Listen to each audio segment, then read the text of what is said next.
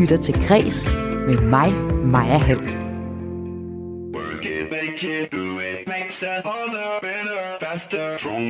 That, that, that, that, that don't kill me, can only make us stronger. I need you to hurry up now, cause I can't wait much longer. I know I got to be right now, cause I can't stronger. Man, I've been waiting all night now, that's how long I've been on ya. Han er sin generations David Bowie. Sådan beskriver en af mine kommende gæster, Kanye West. I går var der premiere på dokumentaren Genius, hvor vi får et nyt og personligt blik på geniet, der står bag kæmpe hits som Stronger, vi lige hørt her, eller Niggas in Paris, eller Heartless, og listen er enormt lang, og jeg kommer til at spille en masse musik med Kanye West i den her time. Kanye er jo udover et øh, geni i forhold til musik, også en kunstner med nogle ret vilde medieudbrud, og på en måde så kan det som fan være svært at holde af ham hele vejen rundt. Han er en kunstner, der i øjeblikke af storhedsvandvid kalder sig selv for Gud. Everybody says, who does he think he is? I just told you who I thought I was. A God. Men Kanye Wests ukulige tro på sig selv har også været et afgørende element i hans opskrift på succes. Altså historien om Kanye West er historien om en mand, der gør det umulige. Folk siger, nej, det kan du ikke, men han gør det alligevel. Helt fra han fra starten af som producer begynder at rappe. Han rebrander autotune. Han laver et hip-hop gospel album. Han laver sko, han laver tøj, og det fortsætter. Og det samme gør succesen. En stor selvtillid, det er det, der har været med til at at lave opskriften på hans succes, og selvtilliden udspringer blandt andet fra hans mor, hvis forhold vi kommer tæt på i den nye dokumentar. Så uanset hvordan du har det med Kanye West, West så er hans indflydelse på pop og popkultur i det 21. århundrede uundgåelig. Og derfor dedikerer jeg hele den her udgave af dit daglige kulturprogram Græs til at undersøge, hvordan selvtilliden både har været med til at give Kanye West enorm succes, men også af og til har spændt ben for ham.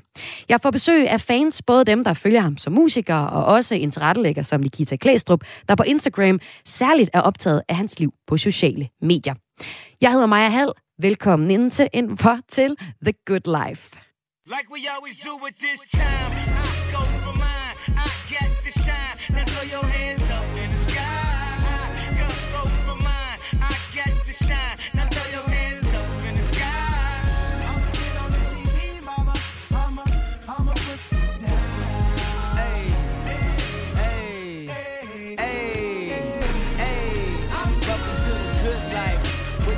CLD.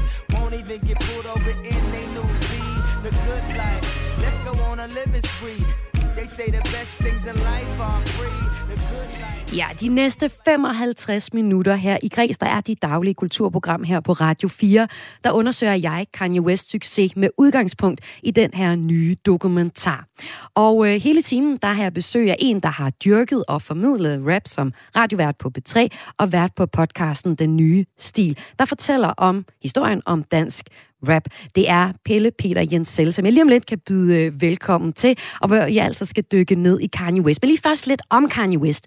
Han er den her amerikanske rapper og producer, der siden nullerne har fået succes med nærmest alt, hvad han har rørt ved, først som producer, og siden, da han endelig fik lov til os og selv at udgive som rapper, ja, så har han faktisk vundet øh, 22 Grammy'er, og øh, det er helt fra den første plade, han fik succes, den første plade, der hedder The College Dropout fra 2004. Og lad os lige høre et øh, nummer derfra, det er nummeret Through the Wire. Yo, G, they can't stop me from rapping, can they? Can they hop? I spit it through the wire, man. Too much stuff on my heart right now, man. I gladly risk it all right now. It's a life or death situation, man. Y'all, y'all, y'all don't really understand how I feel right now, man. It's your boy Kanye Chitter. Shot Town, what's going on? Uh huh.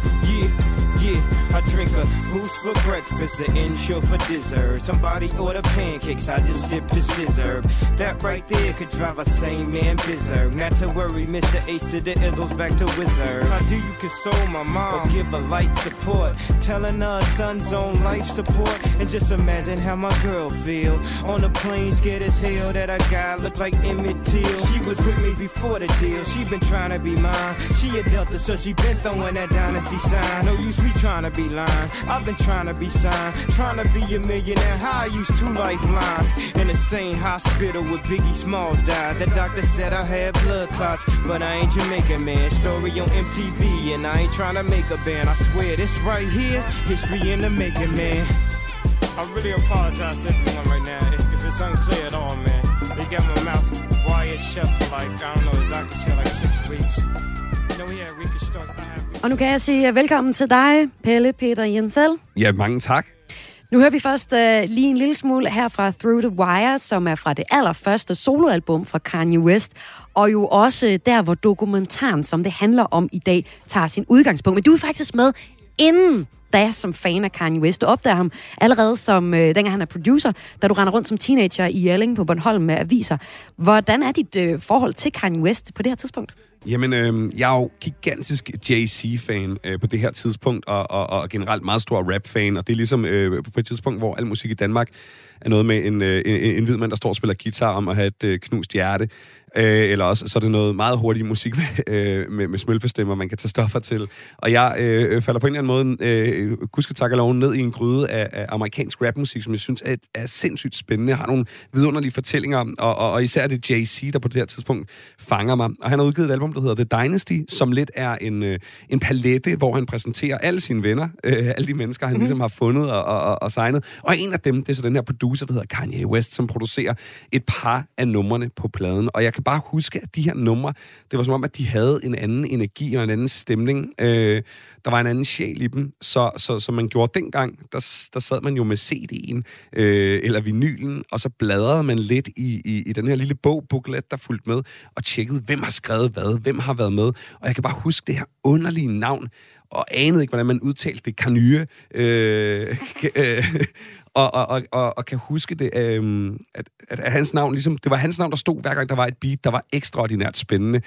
Og, og, og, og så gik der jo ikke lang tid, før øh, Jay-Z udgav The Blueprint, hvor at det her mærkelige Kanye-navn var over det hele. Mm. øh, og ikke lang tid efter det, så, øh, så lige pludselig så kunne jeg også forstå, at han var begyndt at rappe.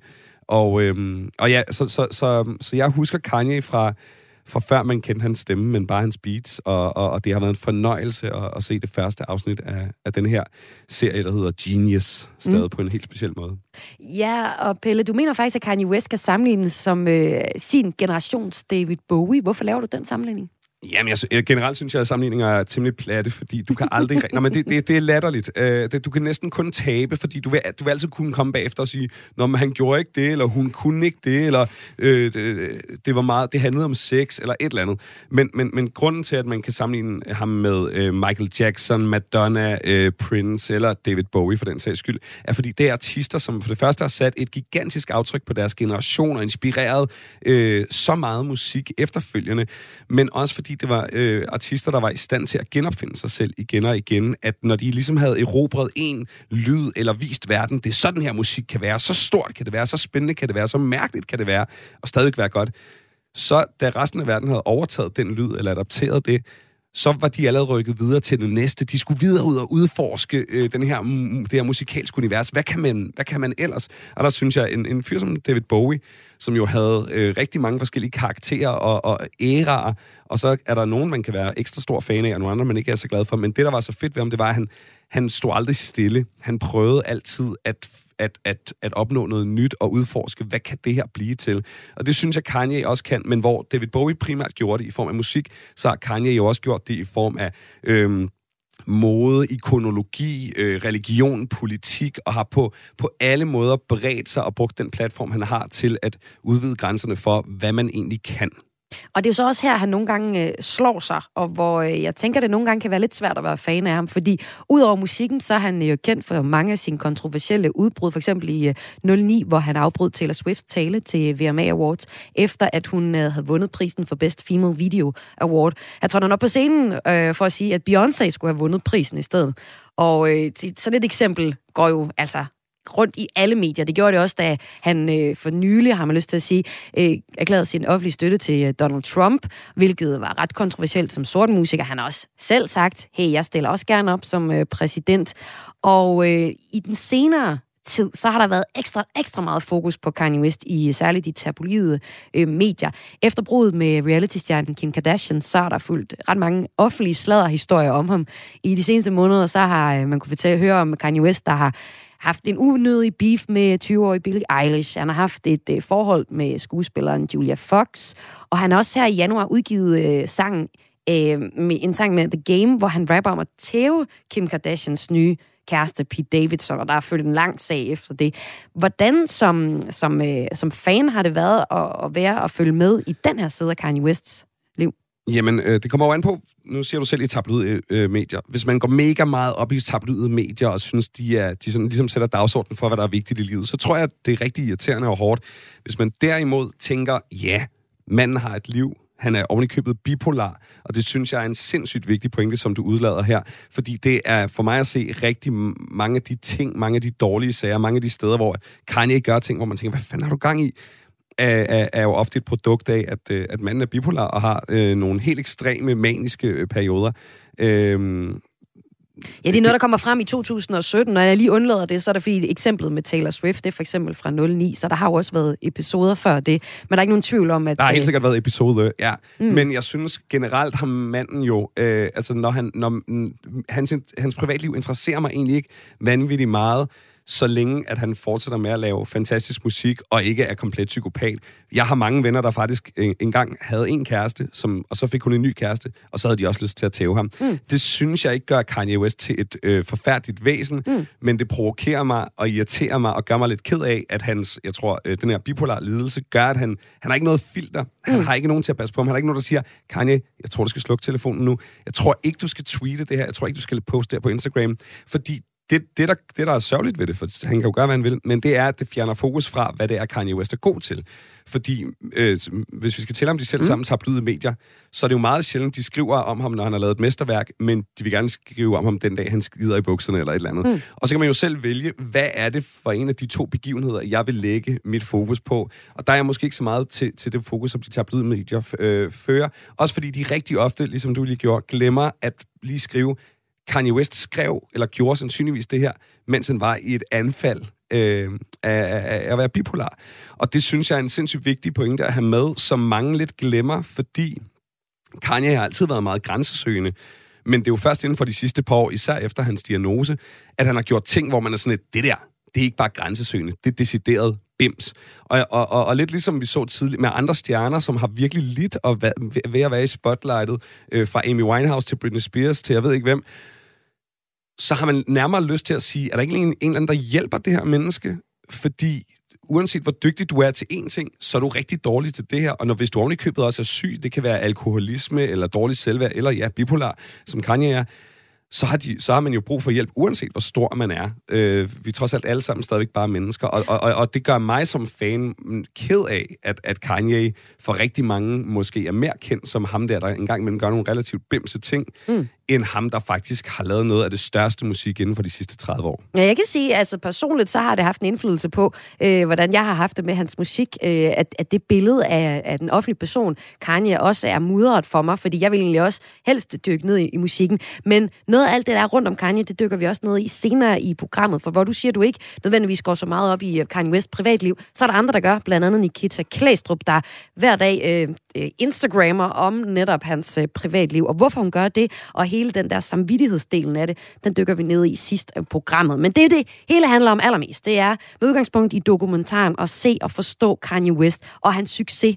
Og her er nøglen at forstå hans store tro på sig selv. Prøv lige at uddybe for mig og for lytterne, Pelle Peter Indsel, hvordan har Kanye West store tro på sig selv været med til at give ham den succes, som han har? Jeg tror, alle mennesker, som har skabt noget stort øh, de sidste 10 millioner år, har været mennesker, der ligesom har mm, måttet stoppe med at tænke på, hvad andre tænker om dem. De, måtte, de skulle gøre det, de følte, de skulle gøre, uanset om det virkede forkert, eller kontroversielt, eller nyskabende, eller noget, man ikke kunne gøre. Det Kanye West har været allerbedst til at gøre, det er lidt at glemme andre folks forventninger til ham, og, og, og, og, til, og, og de konventioner, der måske har været i de verdener, han har været i. Tværtimod tror jeg, at når nogen har sagt, det her, det kan du ikke gøre, det kan ikke lade sig gøre, så har han følt sig øh, ekstra motiveret til at gøre det. Så øh, øh, hvis vi skal tale om den her øh, dokumentar, der hedder Genius, som kan ses på Netflix, så, øh, er, øh, så handler det første afsnit jo meget om, at Kanye West er tydeligt for alle en meget talentfuld producer, men Kanye ser sig selv som rapper. Og øh, alle er sådan lidt, ej Kanye, prøv, at- du er så god til at producere. Lad nu være med det her rap. Der er mange andre meget dygtige rapper. Du ligner ikke engang en rapper. Du går i meget mindre tøj. Dit tøj er lyserødt. Du rapper ikke engang om at skyde folk. Du rapper om, at, om Jesus, og du rapper om, om, øh, om samfundet. Vi vil meget hellere øh, høre om, vi vil meget hellere gangster gangsterrap. Og det tror jeg ligesom giver Kanye en motivation. Og den her selvtillid er jo, er jo så ekstra god for ham lige der. Fordi hvis du ikke har særlig meget selvtillid, så vil du nok lytte mere til andre mennesker og være sådan lidt, jamen, de har sgu nok ret. Jeg skal nok bare producere. Så Kanye, han gør jo det, som han selvtillid byder ham, nemlig at jagte en rapkarriere, går hen og bliver det største rapikon i hele verden. Ikke så lang tid efter, så kommer den her dejlige opfindelse, der hedder Autotune. Hele verden siger, man kan ikke lave god musik med autotune. Autotune, det er snyd, det er som doping i musik. Og der tror jeg, Kanye tænker, hmm, siger jeg, at man ikke kan lave god musik med autotune? Det tager jeg som en udfordring. Laver et hovedværk i 10'erne, det måske mest indflydelsesrige album de sidste 15 år. Derefter så øh, har- får Kanye lyst til at producere sko. Og folk er altså, ej, Kanye, hold nu op med det fjolleri. Du er så dygtig en rapper, øh, sangskriver og producer. Skal du nu også til at lave sko? Det kan du altså ikke finde ud af. Laver det mest værdifulde skobrand i verden. Og så vil han lave tøj. Og igen, kan du høre, hvor vi er ved at være, mm. øh, vil folk sige, det, det kan du ikke. Han laver et, et tøjmærke, som igen ændrer ikke bare, ikke bare bliver et populært tøjmærke, og det er det, der er spændende ved Kanye, der. Hver gang han lykkes med noget, så laver han ikke bare noget, der er populært. Han laver noget, der ændrer øh, status quo. Hans musik, hans måde at rappe på ændrer status quo. De emner, han rapper om, når han rapper, gør lige pludselig, at du kan lave musik om alt muligt andet end at være gangster. Den måde, han skriver sange på med autotune, gør, at du lige pludselig kan hive melodier ind i musik og skabe en Drake, for eksempel. Hans sko gør, at sko ser anderledes ud i dag. Hans tøj gør, at folk går i andet tøj. Han er de første til at gå i kjole i populærmusikken inden for de sidste 15 år.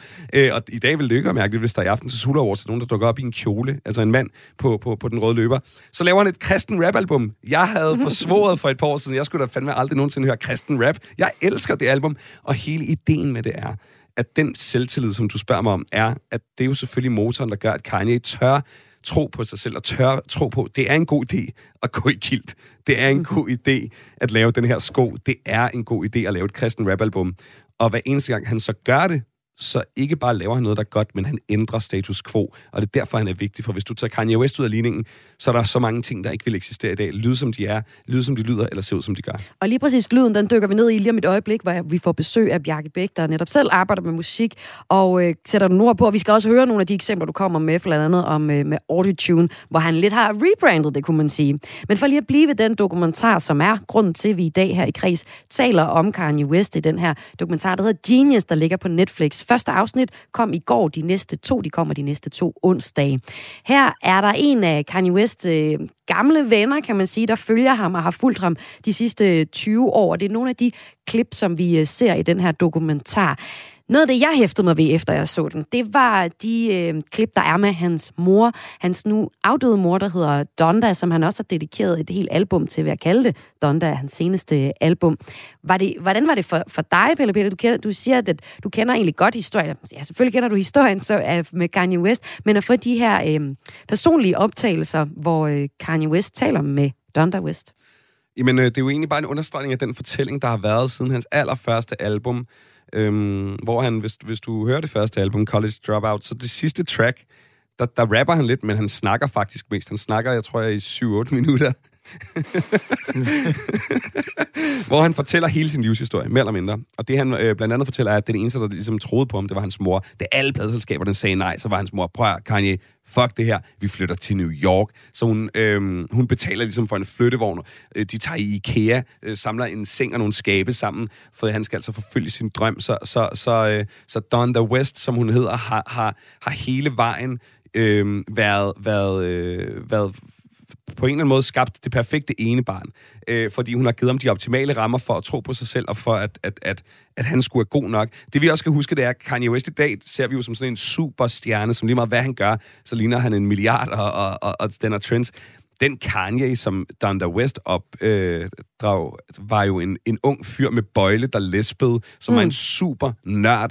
Altså han, det er jo ikke, det er jo ikke naturgiven, at den her unge dreng, øh, han, han skulle gå ind og blive en superstjerne. Jeg vil sige tværtimod, han havde alle odds imod sig, og den eneste, der troede på ham, det var hans mor. Og det er selvfølgelig også den tro, han bærer videre med sig.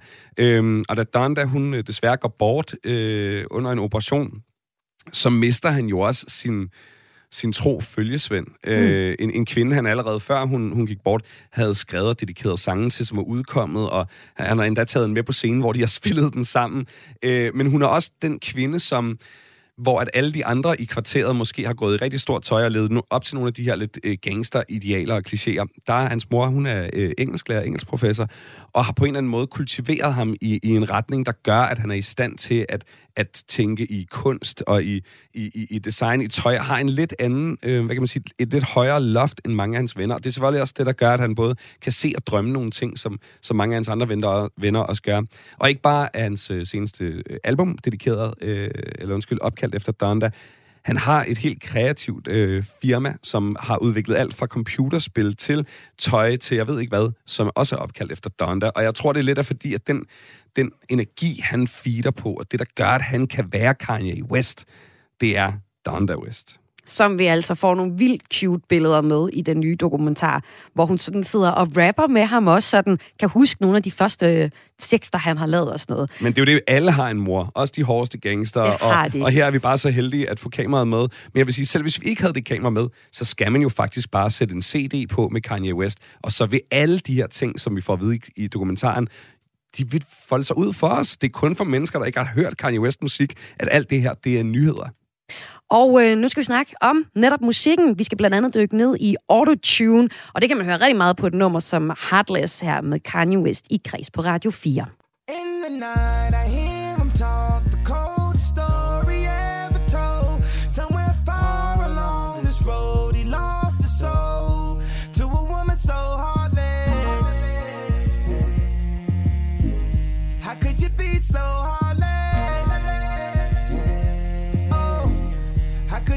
so heartless? How could you be so cold as the winter wind when it breeze, yo? Just remember that you talking to me, though. You need to watch the way you talking to me, yo. I mean, after all the things that we've been through, I mean, after all the things we got into. Hey, yo, I know what some things that you ain't told me. Hey, yo, I did some things, but that's the old me. And now you wanna get me back and you gon' show me. So you walk around like you don't know me. So lonely. In the night, I hear him talk the coldest story ever told. Somewhere far along this road, he lost his soul to a woman so heartless. How could you be so heartless? Oh, how could you be so heartless? Du lytter til Græs med mig, Maja Hall. Og med mig har jeg også Pelle Peter Jensel, der er været på rap-podcasten Den Nye Stil på B3, og har fulgt Kanye West fra starten. Og øh, det er det, vi taler om i dag. Det taler om Kanye West, fordi i går var der premiere på dokumentaren Genius, der netop handler om Kanye West. En dokumentar, der øh, ham med sit øh, gamle materiale, 20 år gamle materiale blandt andet, giver et nyt, tæt indblik på øh, kunstneren med det store, store ego. Og det er det ego, jeg sætter fokus på i dit daglige kulturprogram Kreds. I dag var jeg altså dedikere hele timen til, at vi taler om Kanye West. Og øh, udover Pelle Peter, så har jeg også Bjarke Bæk med. Velkommen til, Bjarke. Tusind tak. Du er kendt under musikproducernavn Lille Hø, der blandt andet har produceret for navne som Tessa og rapperen med Michael Williams. Øh, Bjarke Bæk, hvilken betydning har Kanye haft for dig som producer? Om han har haft en enorm indflydelse, øh, både som musiker og producer, men også bare som øh, musikfan generelt. Altså, det første album, jeg downloader ulovligt, det er Late Registration. Ja. øhm, så det er jo, altså, jeg, jeg kan huske, fra sekundet, jeg havde en iPod, så var det egentlig mest Kanye, jeg lyttede til. Øhm, han har bare været en super, super inspirerende producer, fordi han har udfordret rigtig mange af de faste øh, klichéer, der har ligget inden for hiphop-produktion så mange gange. Altså oftere, end han har gjort det med sin, med sin rap, så er det jo egentlig i virkeligheden som producer, at han virkelig skinner igennem. Han tænker på et helt andet plan, end de fleste andre producer gør. Og det, det er som om, han lige han er meget bedre til at sådan overskue hele billedet fra et langt perspektiv væk øh, i forhold til folk, som dykker ned i nutidige trends og bare er gode mm. til ligesom at, øh, at lave det, som der er inde lige for tiden. Så har han været rigtig god til, ja, som, som Pelle han også talte om før, det her med ligesom at definere det, alle andre skal efterligne. Og i den nye dokumentar Genius, der sidder Kanye West jo blandt andet i sit øh, hjemmestudie, hvor han forsøger at få udgivet sit debutalbum. Det er særligt det, som første afsnit af den her dokumentar fokuserer på, fordi han er en gudsbenået producer. Vi hører også nogle af de her tracks, som han sidder... Der er nogle af dem, der sidder og bliver spillet i en bil, og man kan sådan høre folk, de er virkelig op og køre over, at de har fået det her track fra Kanye, og nu skal de bare lave, lave noget, fik, noget, noget fed tekst til den. Men øh, han vil jo også gerne selv få lov til at øh, være rapper og være hovedkunstner eller navnet mm. på øh, et album. Hvad er det for en, en tid inden for hiphoppen, han forsøger det i, altså her i, hvad har det været, lige omkring nullerne, slut 90'erne? Jamen altså, det er jo en tid, hvor at øh, hiphop slet ikke er øh, i lige så stor bevidsthed i den globale mainstream, som det er i dag. Altså, jeg tror, der er mange mennesker, der egentlig bare vil være enige om, at hiphop er det nye pop. Øh, og når du åbner radioen, så hører du ligesom artister som Travis Scott, øh, som ligesom har taget hiphop-traditioner og puttet dem ind i en mere spiselig façon. Øh, så på det her tidspunkt er det en meget undergrundsgenre stadigvæk, hvor at du har ingen legitimitet, hvis du ikke har været i fængsel, eller hvis du ikke rapper om at skyde, eller at være kriminel på en eller anden måde, at det er ligesom det, er det der sælger ud i gaden.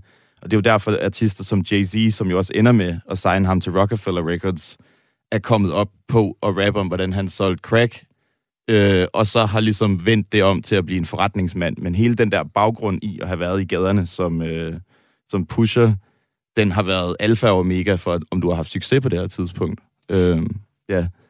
Og nu er sådan temaet i den her udsendelse sådan Kanye West øh, ego, og hvordan det har fået ham frem. En, en ting, jeg hæftede mig ved i dokumentarens første afsnit, øh, Jesus, der ligger på Netflix øh, nu og fik premiere i går, det er øh, Kanye West, der forsøger at komme ind med sin egen musik, hvor han sådan øh, kommer ind på et pladeselskab og sætter øh, sine beats på og begynder sådan at rap hen over det. Og hvis mm. når folk ikke lægger mærke til det, så går han videre til næste kontor. og er sådan, hallo, prøv lige at se mig, jeg er super dygtig. Det er så nuttet. Ja, det, det er virkelig nuttet. Hvordan er det at, for dig at se det her som som producer, det her, de her ja, første øh, film, eller de her ja, klip? Jamen, altså, det er jo super, super inspirerende. Det er virkelig... Altså, jeg, jeg gik jo ind med en meget kritisk tilgang til at se den her dokumentar. Øh, Nå, især, hvorfor? Nej, men jeg, jeg synes bare generelt, at Netflix har en dårlig historik med at lave musikdokumentar. Jeg synes, Travis Scott-dokumentaren var uden indhold rigtig. Og sådan, jeg var lidt bange for, at især når Kanye er sådan en person, som værner så meget om sit ego, og sit, og, og sit omdømme, øh, at han ligesom vi har været for meget ind over det. Men jeg synes, det er meget fedt, at man ligesom får de her rå klip, øh, uden alt for meget, øh, ligesom, uden, uden alt for meget baggrundstale, og uden alt for meget kontekst. Man får lov til lidt at selv se det spille ud. Mm. Øh, og man ser jo ligesom en mand, der møder så ufattelig meget modgang. Altså både karrieremæssigt, men også bare uheldigheder i sit eget liv. Han har så mange biluheld, og han ja, ligesom øh, møder nedtur på nedtur på nedtur, og stadigvæk rejser ja, nu sig ser du uh, biluheld. Det ved jeg, det er noget, der kommer i uh, andet afsnit, hvor vi netop hører, uh, hvordan uh, blandt andet nummeret Through the Wire bliver lavet. Og man kender godt historien om, at Kanye West er med i netop et biluheld, og uh, får sat en bøjle ind i munden af en slags, mm. og så uh, beslutter sig for alligevel at lave det her musik. Nu har han endelig fået lov til at lave den her plade, så han får, ja, beslutter sig for at rappe through the wire, så han kan mærke smerten. Ikke? Igen mm. en mand, der med et stort ego, og der ved, hvordan man sælger en historie, tænker jeg også. Ja, 100 procent. Og hvis vi nu skal dykke lidt mere ned i de uh, musikalske, så har Pelle jo allerede talt om, hvordan autotune er uh, noget, som Kanye West har taget fat i og fået uh, rebrandet, har man lyst til at sige. Mm. Prøv lige at fortælle, hvordan arbejder du med uh, autotune lige nu? Ja, altså det gør jeg jo nærmest automatisk. Hvis jeg har en studiesession med nogen, så er det ikke engang et spørgsmål, om der skal autotune på. Det er nærmest ikke engang et spørgsmål om, at den skal være skruet helt op på max, ligesom han var den første til at gøre. Det er blevet en så central del af den moderne hiphop-lyd, at man ligesom understreger det tonale i det, man synger, eller det, man rapper, øh, så det ikke kun er ord læst op, men man ligesom også får det her lidt mere musikalske element med ind. Men må jeg ikke lige bryde ind, ja. fordi at øhm, autotune er jo en ting, der har eksisteret længe inden Kanye West mm. tog det op. Øh, det er lidt ligesom at, at stemme et klaver, eller, eller øh, på en eller anden måde stemme en guitar. Det, det, er en, det er en lille effekt, der gør, at dine toner lander rigtigt, hvis du måske rammer lidt ved sådan en, når du synger. Og det er noget, øh, musikere inden for alle genrer har brugt i et væk. Som John Mayer sagde det, jeg har brugt det på alle mine albums. Ja. Men det, der, hvor Kanye West bruger det som et konkret værktøj, det er, at han skruer så højt op for det, mm. at hvor autotune tidligere har været sådan lidt skjult, nogen vil kalde det snyd, som lige retter nogle toner til, så skruer Kanye West så højt op for det, at du kan høre det som sådan nærmest robotisk lyd, så det bliver en meget, meget åbenlys effekt. Og der er det ikke længere for at snyde med at ramme nogle toner. Der er det for at skabe sådan en, for ham, en, en øh, nævnte det som en ja, følelseskold, øh, øh, metallisk lyd øh, på, på et album, som handlede om netop at, at være fuldstændig øh, uden kærlighed. Så for ham er det jo et, et, et, et konkret greb, der faktisk, hvor du faktisk skal kunne høre, at han bruger autotune. Øh, og det er der, der ofte er en misforståelse. Mm, at, at, at mange tror, at autotune er sådan lidt, lidt... Det kan bruges snydeagtigt. For eksempel, når John Mayer bruger det, og du ikke aner, at han har brugt det på ja. alle sange, han nogensinde har lavet. For det vil sikkert komme som et chok for de fleste. Eller hvis du tager til koncert med Rolling Stones, øh, så er der nok også en autotune på, der sørger for, at når Ja. øh, vores ven Mick, han lige rammer lidt ved siden af, så kommer det stadig ud af højtalerne og lyder godt. Det, det, det, som Kanye gør, som er nyt, det er, at han skruer så højt op for effekten, at du ikke kan undgå at høre, det her, det er autotune. Og, og, og, og, det er der, det geniale ligger, fordi det gør også, at folk, der måske slet ikke kan synge, de kan stadig ramme en melodi, men, Ja. men, men det er samtidig åbenlyst, at de bruger den her effekt. Og det er det, det, det, der er sådan, det, nogen vil sige det forfærdelige, og andre vil sige det geniale ved måden, han gør det på, og det er det, alle gør i dag. Og det er måske også noget af det, som du øh, nævnte, nævnte tidligere, øh, Pelle, med, at øh, man gik og hørte øh, gangster-rap, og så kom der Kanye, som bare var en helt anden rapper, som stadig var venner med nogle af gangster-rapperne, men havde et helt andet udtryk, og som blandt andet så også inviterede autotune ind som en, man kunne næsten sige, det er et instrument, kunne man ikke det? Jo, eller du kan sige, at hvis du ikke skal bruge melodier i rap, så har du heller ikke brug for autotune, for autotune er jo med til at hjælpe dig med, med at melodierne lander. Og inden Kanye, der var der ikke særlig mange, der for eksempel sang. Det, rappen var meget hård, meget perkussativ. Mm. Det var ord med ord på. Noget af det, Kanye introducerede, som dengang var ret forbudt, det var, at, has, at man sang selvom man var rapper, mm. at man i omkvædet simpelthen sang omkvædet, i stedet for bare at sige det samme igen og igen og igen. Ja, Øh, eller og- at man hentede Nate Dogg ind til at synge det. Ja. Det her med, at du selv som rapper øh, kan få lidt krykker, lidt børnebander op til, at du kan få lov til at synge taket, så det ikke lyder fuldstændig hen i skoven. Ja, og, og, og, at, og, Børnebander. Ja, og, ja, godt lide. og, ind, og inden da var det meget forbudt at, at, at, at, at egentlig øh, synge i rap, fordi så var du jo ikke real, og du er fald slet ikke gangster, og Kanye har aldrig forsøgt at være real eller gangster, han ville bare lave det bedste musik muligt, og for ham, der var melodier mega fede, og måden, han kunne gøre det på, var for eksempel ved at, at bruge den her autotune. Det er bare vi meget skal- vigtigt også at sige, at mm. Kanye's, altså mm, hans innovative evner og, og, og de ting, han har gjort, jeg vil sige, autotune tæller for måske 2,5 procent af det. Så man skal heller ikke gøre Kanye til, øh, du ved, the artist, der, der, der, der ligesom skabte autotune. Der er mange andre ting, han også har gjort, men det har vi ikke tid til at tale om, men det er bare vigtigt, at, Men at, at det ikke er kun af det. Det er helt sikkert, men vi skal dykke ned i uh, noget af det, hvor autotune blandt andet spiller en rolle på nummeret Say You Will. Mm. Og Bjarke Bæk, du har valgt lige præcis det her nummer, for det, det synes du som producer er interessant, og jeg gætter på, at du også synes, det er interessant ud over autotune-delen af det. Prøv lige at sætte et par ord på det, inden at, at jeg spiller det. Det er fra albumet 808 and Heartbreak. Jamen altså, grunden til, at jeg har valgt det her, det er fordi, at øh, produktionsmæssigt, så er Kanye kommet ud af en lang hip-hop-historie, der tager udgangspunkt i soul-sampling. At du tager de her gamle soul-sange, speeder dem op med 20%, øh, og sætter nogle nye trommer på, så de er til at rap på. Øh, og så i en tid, hvor alle går og kalder rap for dødt, og, og kalder det for ringtone-rap, fordi det lyder som øh, ja, ringetoner fuld af sy- syntetiske biblyde, mm. for han lavede et helt mesterværksalbum øh, med de her syntetiske biblyde, og få ligesom bevist over for folk, at nej, nej, det er ikke det her med, at du bruger de billige lyde, som gør, at sangen ikke kan blive virkelig, virkelig god. Det er det her med, hvordan du bruger dem. Øh, så jeg synes generelt kompositorisk med, hvordan han vælger instrumenterne på beatet. Øh, hvis du kigger på trommerne, så er det en så stor rejse væk fra, hvad han er vant til, og egentlig også, hvor hiphop har været. Øh, og det, jeg kan huske, da det album udkom, så var jeg ikke engang fan af det. Jeg tænkte, hvad fanden er det her for noget lort? Jeg vil have det gamle. Jeg tænkte, det alle. Ja, alle, alle var rasende til at starte Nå, med. det er det, jeg hørte det en gang, men det er vokset så meget på mig lige siden, og det er jo virkeligheden det, der beviser, hvor genial han er, at han rent faktisk var forud for sin tid. Så meget, at, at hans store fans dengang tænkte, ah, og så et par år senere må krybe til korset, ikke? Men lad os lige høre lidt af Say You Will, og det er altså et øh, 6 minutter og 18 sekunder langt nummer, så vi hører bare lige et par minutter af det, for at høre, blandt andet kan vi jo lægge mærke til trommerne, er der andet, vi kan lægge mærke til her i starten af af det album, eller det øh, nummer er? Altså, det er lidt det her med, at han også har et strygearrangement. Mm. Øh, jeg kan ikke huske, om det kommer i starten af nummeret, men det er ligesom den her fede kontrast med, at han har noget af sin forhistorie med de her pompøse stryger soul-arrangementer med, men det er skrabet helt ind til benet. Det prøver vi at lytte efter her, her i Græs på Radio 4, Kanye West med Say You Will. Why would she make calls out the blue?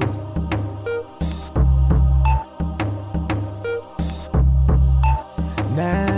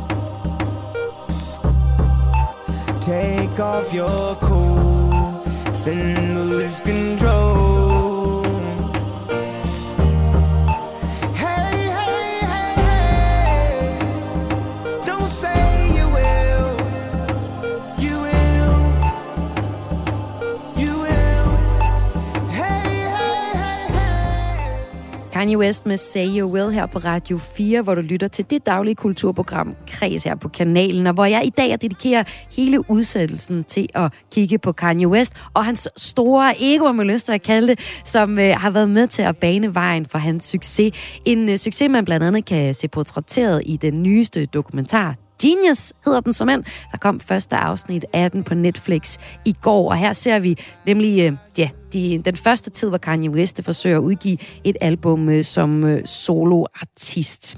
Og det vi dykker ned i lige nu, det er at se på hans øh, musik, og hvordan han er øh, genius i forhold til øh, musikken. Nu har vi øh, kigget lidt på øh, det med at, det at bruge autotune, som øh, du siger, Pelle, Peter Jensel, at mm. det er kun en lille del af det, Kanye West kan, og her fik uh, Bjarke, du, Bjarke uh, Bak, uh, Bæk, undskyld, som uh, producer også sat nogle ord på, hvad det uh, nummer ellers skal det næste. Det er også sygt at tænke på, det her nummer er altså øh, 15 år gammelt. Ja, det er fuldstændig Det, det, det, det siger noget om, hvor langt forud hans, sin tid han er. Fordi hvis det her udkom i morgen, ville vi tænke, åh, oh, det lyder friskt. Ja. Han, han, han, han, han kan noget helt specielt. Og jeg vil også bare lige sige det her med Kanye's store ego. Jeg tror ikke en skid, jeg tror ikke, Kanye har øh, en millimeter større ego end nogle af de mennesker, vi talte om før. Prince, Madonna, Michael Jackson, mm, mm. Jay-Z øh, og alle mulige andre. Men de var ikke på Instagram. Nej, nej, nej, nej. Og, og, og, de, og eller de, de, de gjorde det ikke til en styrke, de talte ikke om det så meget. Men, men, men, men en hver, der skal nå dertil, hvor de, eller Steve Jobs, eller Elon Musk, mm. eller Donald Trump, øh, eller Mette Frederiksen, skal være. Jeg tror faktisk, Kanye's, øh, jeg tror, at Mette Frederiksens ego er mindst lige så stort som, som Kanye's. Det er bare, det, det, det er bare øh, jeg tror, det er farligt at gøre det til den eneste sandhed om mm, Kanye, mm. at han har et større ego end alle andre, og derfor er han blevet Kanye. Jeg synes, han har et større talent end alle andre, og derfor er han Kanye. Og så har han et stort ego, stort ego ligesom alle store sportsstjerner, ikoner generelt i, i, i, igennem øh, verdenshistorien. Og det er talentet, som vi også dykker ned i nu. Det næste nedslag, vi skal lave i Kanye Wests øh, historie, eller hvad han har udgivet af musik, det er fra albumet My Beautiful Dark Twisted Fantasy fra 2010. Og øh, Bjarke, du mener, at det her album, det løfter Kanye West fra at være en stor rapstjerne til at være en sand legende. Og inden vi skal Ja. høre hvorfor, så skal vi måske øh, lige høre en lille smule af Runaway.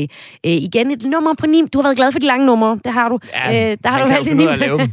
Men det er jo også bare Ja. for at sige, det, her, Ja. det er jo også, når du sidder og taler om længden af numre, så siger det jo også noget om, at her har vi at gøre med en musiker, som ikke forsøger at lave et nummer, der passer ind i radiovirkeligheden. Ja. Han vil lave et nummer, der er så langt, som et nummer skal være, for at det bliver, for at, det, for at han skal skabe storhed. Så, så, så hvis et nummer skal vare 9 minutter, så er det det. Og hvis radioen så ikke vil spille det, så er det ærgerligt for radioen. Vi spiller mm. lidt af det her på Radio 4 nu, som altså er en taleradio, men dagens udsendelse, der Han får vi noget også. Kanye West. Ja, ja, det er rigtigt. Det er spoken words, ikke? Kanye West uh, featuring Pusha T her på Runaway. Og vi tager bare lige nogle minutter af det, for så får vi sat nogle ord på, hvad lige præcis det her nummer fortæller om Kanye Wests genialiteter.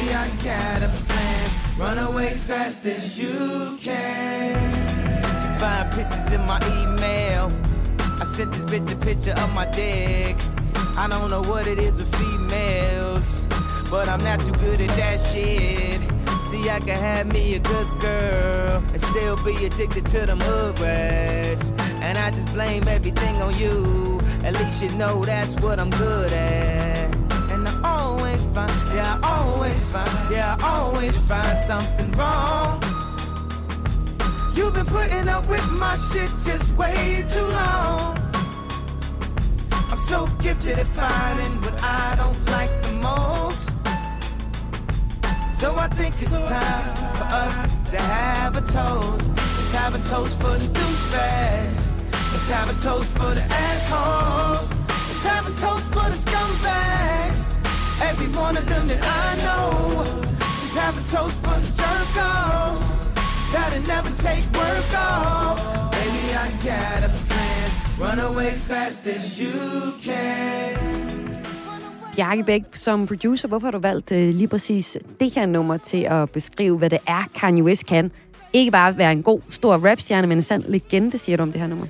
Jamen altså, det er jo også utrolig svært at vælge et nummer fra øh, My Beautiful Dark Twisted Fantasy, fordi det er jo på mange måder hans eneste konceptalbum, som giver så god mening, når man hører den hele vejen fra start til slut.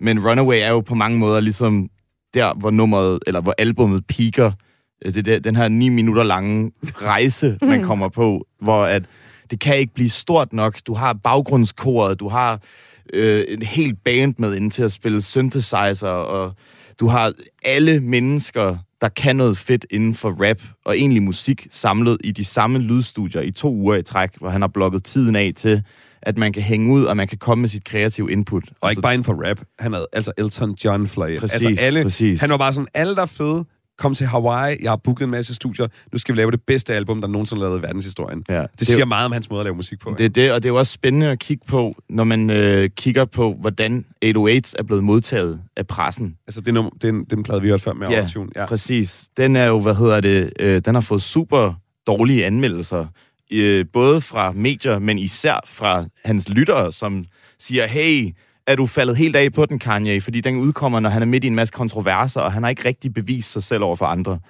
Og så kan man lidt mærke på My Beautiful Dark Twisted Fantasy, at det går ham på, at folk synes, han er for abstrakt, eller han prøver for mange ting af. Sådan, sådan ved du hvad? Fint. Nu, lav, nu beviser jeg for jer en gang for alle, at jeg kan lave et af de bedste albums nogensinde. Og så vil jeg også sige, lige det her nummer, hvis man bare for en gang skyld, og det synes jeg, man virkelig bør gøre sig selv som tjeneste, lige lyt til teksten, når du lytter til rap, fordi det er Mm. der, det bliver rigtig spændende. Ja. Øh, så handler hele den her sang jo om, at Kanye han er rigtig ked af, at han er en fucking idiot. Han siger, jeg er så ked af, at jeg, at jeg bliver ved med at støde mennesker fra mig. Mm. Mm. Det er en lang undskyldning om, at hans, hans ego og hans perfektionisme bliver ved med at støde mennesker fra ham. Øh, den hedder Runaway. Den, Ja. den handler om, pli, altså hvis du vil redde dig selv, så Ja, så løb skynd fra mig. væk. fordi jeg er, ikke, jeg er ikke et særligt nemt menneske at være i nærheden af. Og, der, og det synes jeg, for I, fordi ja, vi kan meget nemt øh, tage den første side i Kanye-bogen og sige, mm. han har et stort ego. Mm. Men hvis vi lige bladrer videre til side to eller tre, så vil vi faktisk også finde ud af, at her er et menneske, som er meget reflekteret, kender sig selv, og egentlig også har ret meget selvivni, og godt kan tale om også de sider ved ham, som man godt selv ved er helt blæste. Det er jo kun to dage siden, han efter at have været på lidt af en Instagram-tirade, som jeg ved, vi skal tale om om lidt, mm. også uploadet et, et, et opslag, for der kan det være, at han var kommet ned fra sin maniske periode, hvor han siger, jeg har, jeg har brug for nogen til at hjælpe mig med det her. Ja. Jeg, Ja, han jeg, skriver jeg, helt præcist, at han har lært, at man skal lade være med at bruge all caps, sådan at, ja, både at det lyder som, at folk det råber, men ja, det kommer men, vi ind men, på også, men også, at ja. han, at han, men, og det er jo igen, og det, og det lytter, det, lytter- altså rigtig ofte, når man taler om Kanye West, så taler folk om overskrifterne om ham. Mm. Meget sjældent om det, han selv siger. For Kanye fortæller rigtig meget om sig selv, både de svære og gode tider, hvis man lytter til hans musik. Det er en åben bog om hans liv, og, det, og, og det, det, nogle gange bliver man lidt overrasket over, hvor lidt folk egentlig forstår, mm. fordi han, han udlægger det i hele ret ærligt, og, og er bestemt ikke stolt af det her, øh, hvis vi skal bruge et fortærsket udtryk, ego, eller i hvert fald mm. de, fø, de, de problemer, egoet, og ikke mindst hans øh, bipolare lidelse, øh, fører med sig. Altså, han er jo en, han er jo, det her nummer, som sagt, handler vidderligt om, løb nu fra mig, jeg er fucking besværlig. Mm. Øh, øh, og det, det synes jeg er en meget vigtig pointe om Kanye også. Han er ikke bare kun ego, og jeg er for fed, og mm. alle andre nederen. Tværtimod, han er jo et ret skrøbeligt væsen, meget følsomt væsen, som både kan skrive de her sange, øh, som alle rappere kan, der handler om, hvor fede de er, men faktisk også kan skrive sange om, og det synes jeg er det unikke ved ham, noget af det unikke ved ham, også om, hvor, øh, hvor svær han er med at gøre. Og det, det, det skal man bare lige huske, øh, for han er, selvfølgelig er han ego, men han er, han er meget mere end det. Og øh, nu kan jeg jo godt tænke mig, at vi egentlig har dykket ned nogle flere, nogle flere eksempler på musikken, og hvad han egentlig kan musikalsk. Men øh, der, der er jo virkelig, virkelig, på, jo. virkelig, virkelig, virkelig mange plader at dykke ned i. Ja. Øh, man, det er jo næsten svært at lave et program om Kanye West, uden at nævne det album, han har lavet sammen med Jay-Z. Ham du også øh, fortalte, du fulgte fra, fra starten af, øh, Pelle Peter Indsel. Altså øh, What's the Throne fra 2011. Og der er også et album som Life of Pablo, som øh, også har fået rigtig øh, gode anmeldelser, blevet modtaget godt. Så der kommer der nogle album sådan lidt fra 2018, hvor der måske ikke lige er helt så meget tur i den. Men Det, det, nej, men stop, fordi, fordi der har du misforstået det. Fordi det vigtige for Kanye er jo ikke at have tur i den. Det vigtige er ikke at få gode anmeldelser, eller at mange hører hans musik. Det vigtige er at forny sig. Og det gør han fuldstæ- nemlig med album, et gospelalbum, som jeg så lige vil snakke om, inden jeg siger farvel til dig, Bjarke Bæk. Fordi lige om lidt, så skal vi også tale om uh, Kanye West på de sociale medier, og både når hans udbrud og hans undskyldning er efterfølgende. Det skal vi altså også lige nå med Nikita Klæstrup om et øjeblik. Men Bjarke Bæk, jeg kunne godt tænke mig lige at høre dig som musikproducer. Der kommer øh, et album, som er, øh, bliver kaldt et gospelalbum. Mm. Hvad reaktion? Hvad tænker du om, da det her album, det, det lander? Jamen, altså, jeg tænker jo bare, at det er klassisk Kanye, som, som en, der har fulgt ham i så lang tid, at det, det er jo i virkeligheden slet ikke en overraskelse for mig, at han tænker, nu vil jeg lave et gospelalbum. Fordi han kunne komme ud og sagt, at han vil lave alle genrer af albums, og han vil stadigvæk lave et album, der lyder som Kanye. Det er, at, at meget af det, han gør, er lidt det samme, men han pakker det ind på en ny måde. Øh, han er rigtig god til at formidle sine idéer og få dem til at brænde igennem i forskellige medier og i forskellige genrer. Så ja, altså jeg, jeg lyttede til det med et åbent sind, men altså jeg blev jo også lidt skuffet, fordi at altså, ja, alle, som er store Kanye-fans, er jo forelskede i, hvordan han var på hans allerførste album. Og vi er kommet så langt væk fra det nu, at øh, selvom at han kan lave et godt gospelalbum, så er det ikke det, man helst vil have fra ham. Man vil jo gerne have en toer til The College Dropout. Eller Du vil en gerne have en til... gentager sig. Ja, jamen Og, det er, altså... så- og det er jo forfærdeligt, fordi så, er det, så har man misforstået Kanye. Det fede ved Kanye er jo netop, at han gør det, ingen forventer. Så hvis han laver et, et technoalbum i morgen, så er det både perfekt Kanye, og måske også lidt irriterende, hvis man er en rigtig stor fan af rap. Ja, ja, totalt, totalt. Jamen, det, det, det er fordi, jeg simpelthen har er for alle stor sammen rap-fan. misforstået Kanye i din optik. Men det synes jeg, fordi, jeg, jeg, Men det er jeg, fordi fair nok. Kanye, som Ja. alle store kunstnere er, Mhm. er, og alle store værker, er, er, er, er en, man bliver nødt til at, at, at kæmpe lidt og arbejde lidt for at, at, at få øh, den, den fulde værdi af. Der er fandme Mm. få mennesker, jeg ved, mange synes, at Lars von Trier er en stor kunstner. Jeg tror ikke, man bare lige sætter en film på med ham, og så var det sådan, ja, det var her fandme god. Mm. Ja. Ja. Man bliver nødt til at sætte sig lidt ind i tingene, man bliver nødt til at dyrke det lidt, men så omvendt så er øh, belønningen for det også bare så eksponentielt meget større. Og, og, og, og, og, og nu har der, øh, øh, på trods af, at der har været en del overskrifter om vores ven Lars, været langt flere om Kanye, og hvis man, hvis man øh, gør den øh, ekstreme dumhed, men meget menneskelige ting, at, at få sin, sit Kanye-indtryk fra de overskrifter, så snyder man både sig selv, altså snyder man virkelig sig selv for nogle oplevelser. Jeg vil sige, at den bedste måde at lære ham at kende på, det er at sætte hans musik på. Altså, Og vi hører lidt af musikken nu, så jeg vil sige tusind tak, fordi du var med, Bjarke Bæk, er kendt under musik. Producernavnet Lillehø, og altså kunne fortælle lidt om uh, Kanye West i anledning af den her nye dokumentar, hvor første afsnit ligger på Netflix nu. Vi uh, tager åbningsnummeret fra gospelalbummet Every Hour med uh, Sunday Service Choir. Det kunne vi også gå ind i, hvordan øh, Kanye West har turneret rundt med, med den her gospel-tur. Men vi hører bare lidt af det nu, og så får vi besøg af Nikita Klæstrup til at tale om, hvordan Kanye er på sociale medier blandt andet.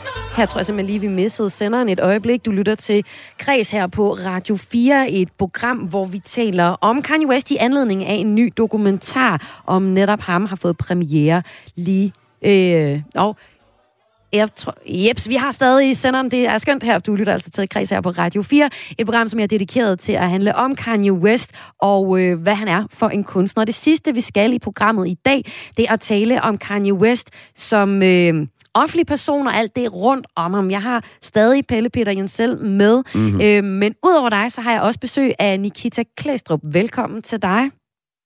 Mange tak. Du er... Øh, tilrettelægger også stor på Instagram, og på netop Instagram, der har du øh, særligt de sidste uger i den grad opdateret dine øh, følgere på, hvad der sker i Kanye Wests liv. Hvorfor synes du, det er så interessant at følge med i Nikita Klæstrup? Jamen, til at starte med, så var jeg jo primært interesseret i Kim Kardashians forhold med Pete Davidson, fordi jeg har en kæmpe forkærlighed for de her Hollywood it girls, der finder sammen med lidt alternative typer. Det er nuller nostalgi for mig, dengang Paris Hilton havde en ny øh, punk rock frontman hver uge. Øhm, men derigennem, så øh, bliver man jo også nødt til at følge lidt med i Kanye, fordi det er jo ved at blive skilt i øjeblikket, ham og Kim Kardashian. Øhm, på trods af, at han, øh, han i hvert fald prøver at forsinke det. Han svarer i hvert fald ikke på... Øh, på nogle øh, skilsmissepapirer. Men jeg blev så interesseret, fordi han fandt sammen med en skuespiller, skuespillerinde ved navn Julia Fox.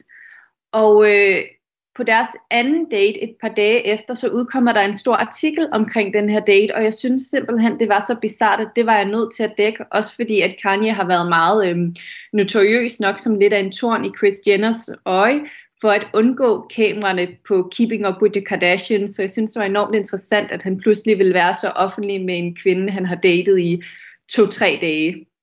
Ja, så du opdaterer altså voldsomt dine følgere på, hvad der sker i øh, Kanye Wests liv, og det er jo helt sikkert den tabloide øh, del af, altså alle de ting, alle de overskrifter, skrifter Kanye West øh, trækker. Nu har vi talt øh, i løbet af programmet om, hvor øh, Pelle Peter Nintella blandt andet også er kommet ind på, jamen det er jo også bare, altså det er jo ikke den, det er ikke den hele historie om Kanye West, og Kanye West er også en mand, der har fået diagnosen bipolar.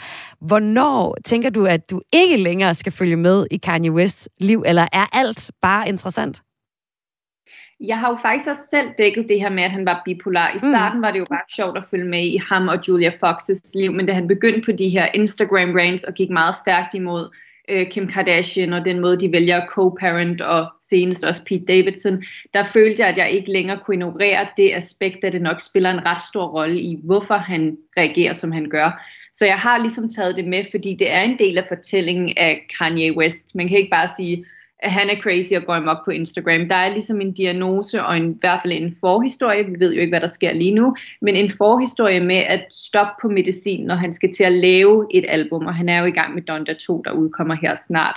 Så det er noget, jeg allerede har dækket for at få det aspekt med, så det ligesom er den fulde historie. Og jeg tror egentlig, at hvis man husker at dække alle aspekter, og ikke bare dækker det som om, at det er sjovt at se en mand gå amok, fordi at det her kan heller ikke være særlig rart for Kim Kardashian og deres familie. Det er jo på et eller andet punkt noget over, kommet over på den måde, så det er chikane. Så jeg tror, hvis man husker at dække det med det i mente, og husker også at i talesætte de dele, så kan man godt. Men det er klart, det her er noget, man ikke bare kan dække, som var det let underholdning. Man bliver også nødt til at tage det alvorligt.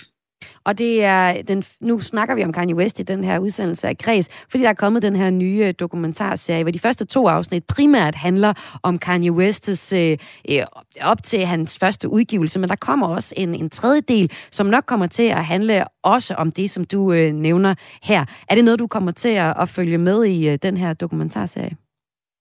Helt klart. Nu har jeg jo allerede set øhm, det første afsnit, mm. og klart, det har måske en større interesse for dem, som går op i musik, som går op i hiphop-miljøet i 90'erne, men allerede for at forstå Kanye og hvordan han altid har været måske lidt en enspænder, der går sin egen vegne, vej, så er den faktisk også interessant selv det første afsnit. Altså, ja. Kanye er jo også kendt som øh, en, en, han er blevet en overraskende stor designer og virkelig en trendsetter. Og det kan man og jo Nikita, se allerede. Nu bliver jeg nødt til at slutte det. Der er så mange ord om Kanye West, men vi har ikke flere her på Kreds i dag. Tusind tak, fordi du var med, Nikita Klæstrup. Også tak til dig, Pelle Peter Jensel. Fra som Som stadigvæk er her. som Selv stadig tak. er. det er godt. Vi ses. Hør hans musik. Ja. Hør hans musik. God Lyt til